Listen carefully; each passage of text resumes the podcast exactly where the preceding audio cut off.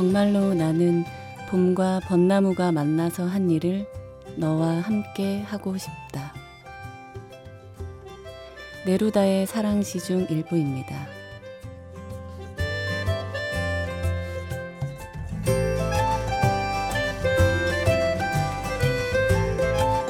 심야 라디오 DJ를 부탁해. 저는 긴 여행 후 잠시 다음 여행을 위해 숨을 고르고 있는 지지연입니다.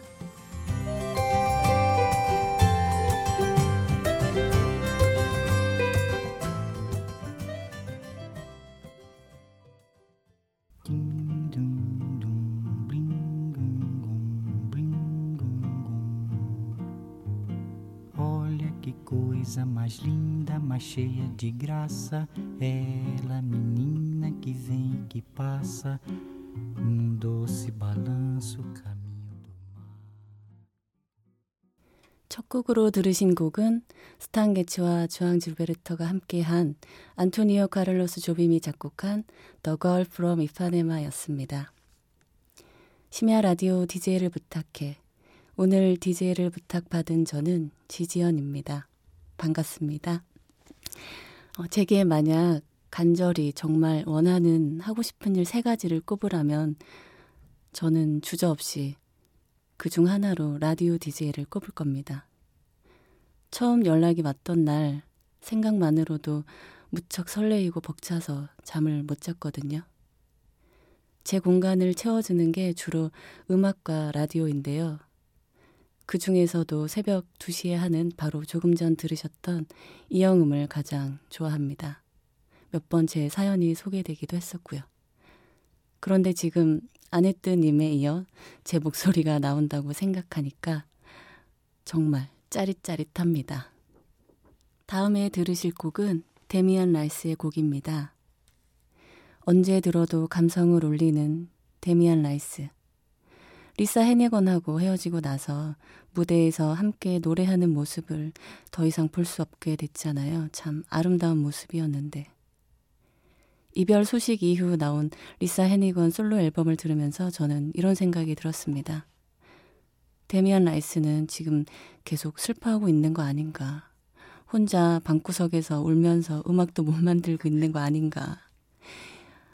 도대체 데미안 라이스 언제쯤 다시 앨범을 들고 나올까 싶었는데요. 최근에 드디어 8년 만에 새 앨범이 나왔습니다. 저는 앨범 듣기도 전에 일단 다시 나와준 것만으로 참 고마운 마음이 들었거든요. 같이 들어볼까요? 데미안 라이스의 I don't want to change you입니다.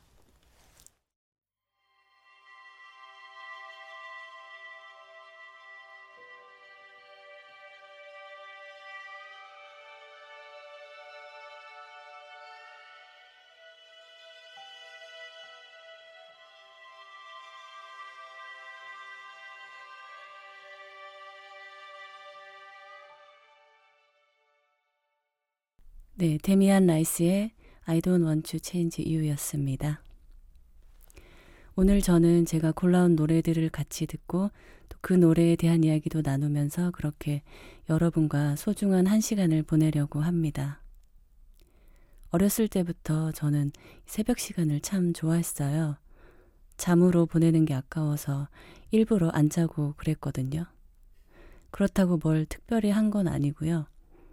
그냥 몰래 음악도 듣고 일기도 쓰고 뭐 편지도 쓰고 제일 많이 한 건 아마 공상, 망상, 상상 그러다 잠이 들면 이상한 꿈도 정말 많이 꾸고 그랬어요. 꿈 노트라고 따로 꿈 내용만 기입하는 노트를 머리맡에 두고 그랬었는데요. 그 노트 지금 어디 있을까요? 갑자기 궁금해지네요. 어딘가 있겠죠? 다음 제가 고른 곡은 데이빗 보위의 곡입니다.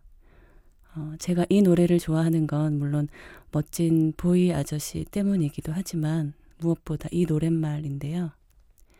난 왕이 될 거고 넌 여왕이 될 거야. 우린 단 하루만이라도 영웅이 될 수 있어. 단 하루만이라도. 네, 데이빗 보이가 부릅니다. 히어로즈.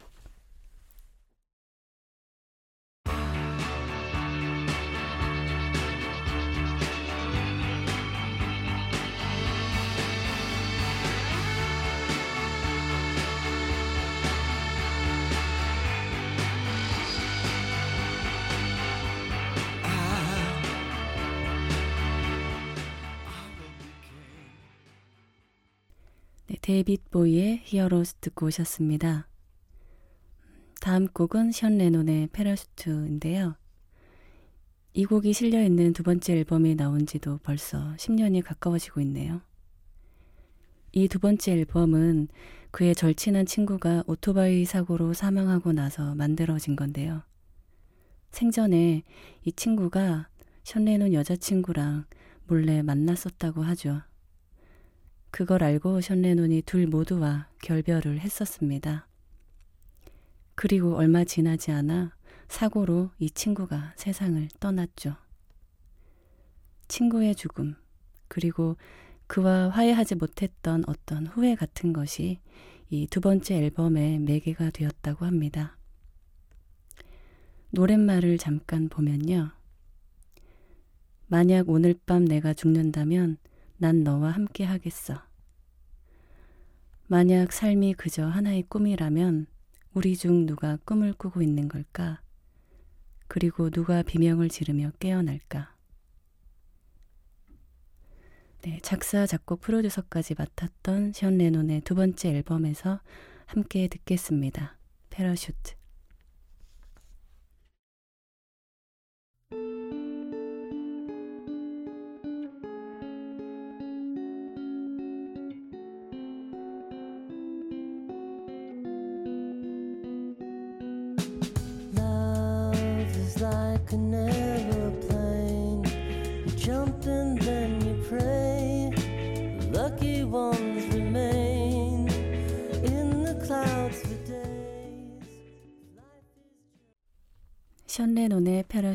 오셨습니다. 너무 우울했나요? 어, 다음은 조금 밝은 곡 들어볼게요. 네, 검정치마 1집 수록곡 중에서 제가 가장 좋아하는 안티프리즈입니다. 역시나 조휴일의 매력도 매력이지만 이 노랫말이 참 좋아서인데요. 춤을 추며 절망이랑 싸울 거야. 무거움을 가벼움으로 이겨내려는, 이겨내고자 하는 이 시대의 청춘들에게 바치는 검정치마의 노래입니다. 이 노랫말 때문에 제가 정말 몇 수십 번을 들었는지 몰라요. 많이 위로를 받았던 곡이었습니다. 네, 같이 들을게요. 안티프리즈입니다.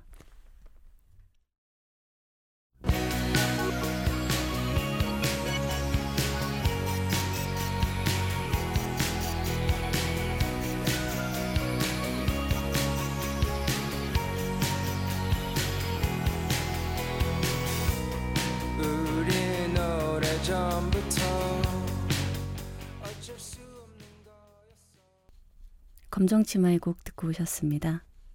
네. 조카들이 놀러 오면 제 방에서 영화를 자주 보거든요. 아이들이 제일 좋아하는 영화 중 하나가 라푼젤이라는 애니메이션입니다. 보고 보고 또 봐도 또 보여달라고 하는데 볼 때마다 처음 보는 반짝거리는 눈으로 보거든요. 이제는 거의 대사도 다 외울 정도입니다. 애들이 볼 때마다 옆에서 저도 같이 보게 되는데요. 후반부에 이런 대사가 나와요. 제가 좋아하는 대사인데, 다시 나쁜 마녀에게 끌려갈 때 라푼젤이 반항하면서 가지 않으려고 하니까 마녀가 제발 그만 좀 하고 순순히 따라오라는 식으로 말합니다. 그러자 라푼젤이 말하죠. 싫어요. 멈추지 않을 거예요. 죽을 때까지 내 순간순간 당신하고 싸울 거예요. 절대 포기하지 않겠어요. 포기하지 않겠다. 끝까지 싸우겠다. 라푼젤의 이런 정신력. 참, 별거 아닌 것 같이 들리겠지만, 정말 쉽지 않은 말입니다.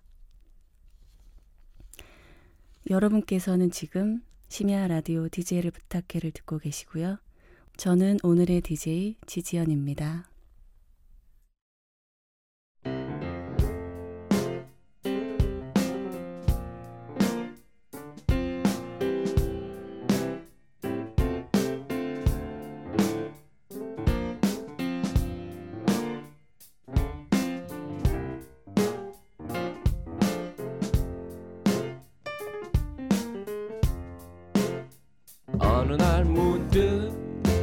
따뜻한 바람이 네가 보낸 걸까?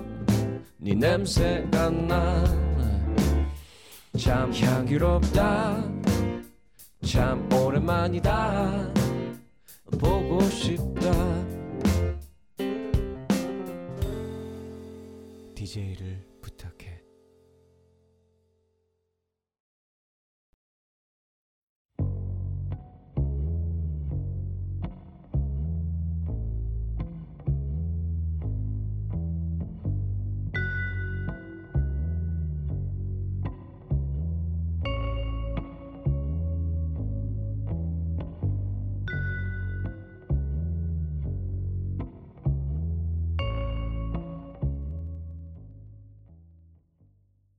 방금 들으신 음악은 이장혁의 세 번째 앨범에 실린 코끼리 무덤이었습니다.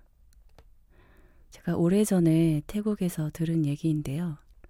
사람들이 코끼리를 타고 왔다 갔다 하는 그런 여행 상품 있잖아요. 저렇게 큰 코끼리를 인간이 어떻게 관리하면서 이런 걸 유지할 수 있는지 제가 궁금해서 물었어요. 도망가지 않고 나무 옆에 가만히 얌전히 서 있는 게 신기했거든요. 마음만 먹으면 사람들 그냥 치고 도망갈 수 있을 텐데. 근데 이런 얘기를 하더라고요. 아주 아기 때 코끼리 다리에 밧줄을 묶어서 나무에 연결을 해 놓는데요.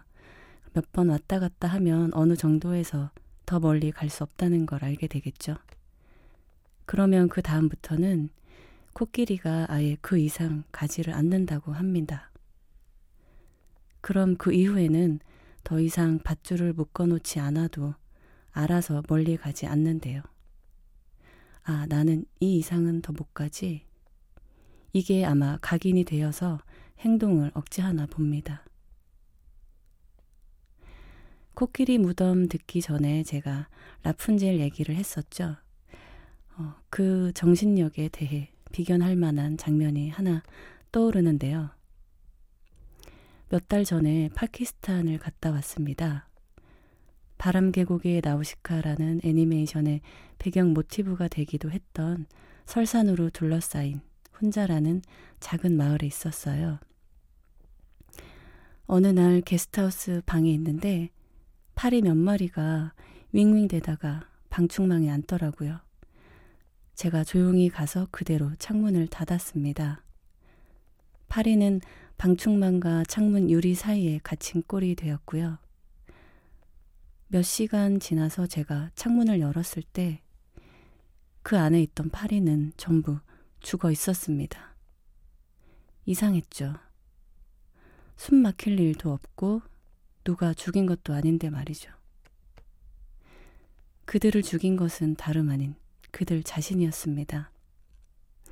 방충망과 닫힌 창 그 좁은 사이에서 이리저리 방황하다가 더 이상 갈 곳이 없게 되자 절망감에 괴로워하다 죽어버린 거죠. 제가 이렇게 해석을 하는 데는 이유가 있는데요. 중간에 바람이 세게 불어서 창문이 열린 적이 있거든요. 거기 창은 옆으로 미는 게 아니라 문처럼 앞으로 당기는 식이었어요. 그래서 불어오는 바람 때문에 창문이 휙 열렸을 때 제가 얼른 가서 창문을 닫으면서 봤어요. 파리들이 방충망에 가만히 꼼짝없이 앉아 있는 거예요. 창이 열렸으면 도망갈 수 있는 거잖아요. 심지어 개들은 날개가 있는데 그냥 가만히 앉아만 있더라고요. 정말 그 앉아 있는 모습을 누구라도 봤다면 아, 얘네 포기했구나 라는 생각이 들 만큼 그런 모습이었습니다. 그들을 죽음에 이르게 한 건 포기에 따른 절망감이 아니었을까 생각하는데 저만의 해석일까요? 글쎄요. 어, 앞서 말했던 코끼리처럼 인간에게도 자포자기만큼 무서운 적이 또 있을까 생각하면 어느 정도 수긍을 하시리라 생각합니다. 그런 의미에서 라푼젤은 정말 칭찬받아 마땅한 인물이 아닐까요? 다음 제가 고른 곡은요. 예, 오래된 명곡입니다. 조니 캐시의 I Walk the Line.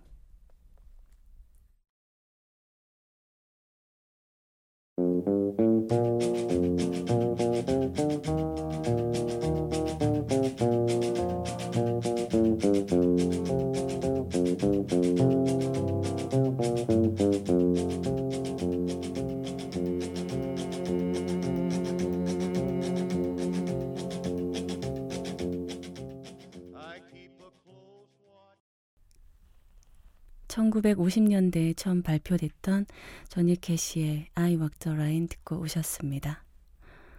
첫 곡으로 들으셨던 The Girl from Ipanema 이 곡도 60년대에 발표된 곡이었는데요. 좋은 작품은 시간을 거스른다는 진리를 다시 한번 느끼게 합니다. 며칠 전 서울 아틀 시네마에서 1960년에 만들어진 프랑스 고전 영화를 보고 왔는데요. 정말 부족함 없이 군더더기 없이 재밌게 잘 봤습니다. 이렇게 시간 속에서 살아남아서 지금 현재의 저와 만나는 것들과의 인연을 생각하면 신기하고 고맙고 또 재미있는 것 같아요. 약간의 노력이 필요한 부분임은 사실입니다. 찾아서 보거나 찾아서 듣거나 해야 하니까요. 제가 생각하는 라디오가 갖는 순기능 중에 중요한 것 중 하나가 바로 청취자들에게 숨어 있는 좋은 음악들을 찾아서 들려주는 거라고 생각합니다. 요즘엔 이런 게 많지는 않은 것 같아서 조금 아쉬움도 들죠. 어렸을 때 저는 음악을 들을 수 있는 거의 유일한 통로가 라디오였거든요. 어쩌면 라디오에 대한 저의 추억이 묻어서 계속해서 제가 라디오를 좋아하는 건지도 모르겠습니다.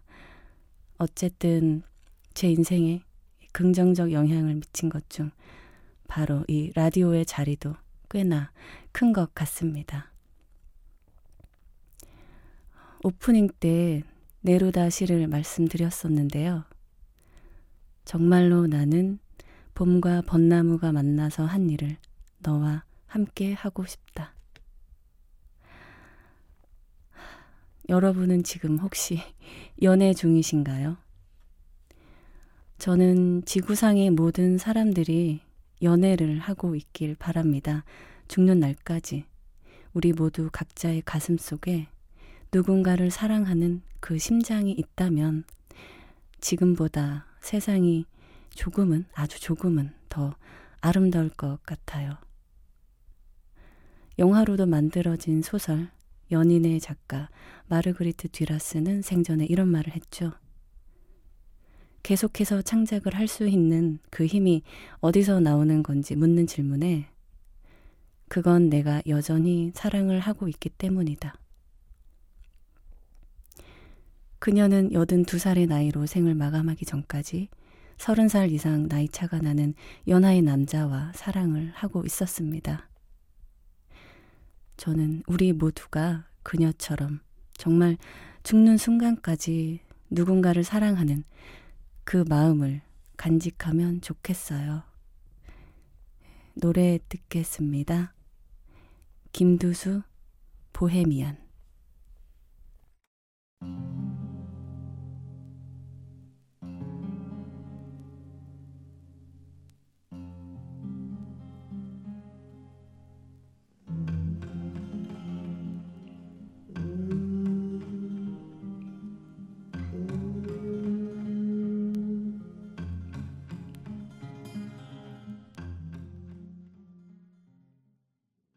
김두수의 보헤미안이었습니다.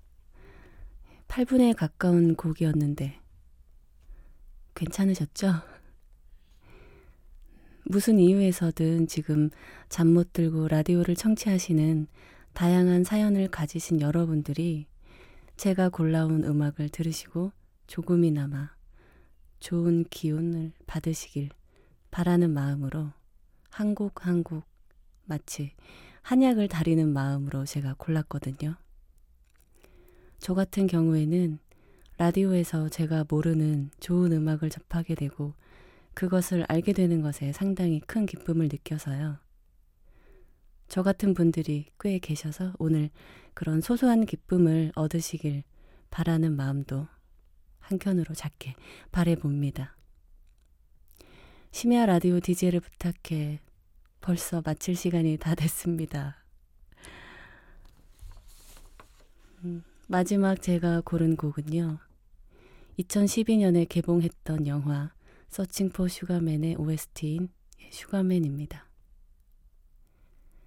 음악과 함께 제게 최고의 동반자를 꼽으라면 영화인데요. 제가 그것들의 영향을 많이 받아서인지 저는 늦게나마 그쪽 일에 몸담고 있습니다. 제가 좋은 음악과 좋은 영화에게서 위로와 힘을 느낀 것처럼 그런 영향을 미약하게나마 줄 수 있는 작품을 만드는 것이 저의 바램입니다. 죽을 때까지 조금씩 끈질기게 예, 라푼젤의 그 정신력을 잃지 않는다면 언젠가 제가 원하는 것을 할 수 있지 않을까요? 적어도 그런 마음을 품고 있으려고 합니다. 여러분들도 각자 원하는 거 하시면서 즐거운 일상 누리시길 바랍니다.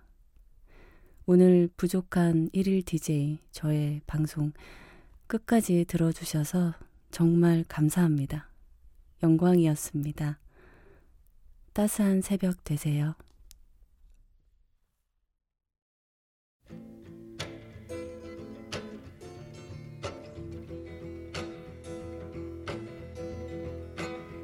Sugar man, won't you hurry? Cause I'm tired of these scenes. For a blue coin, won't you bring back?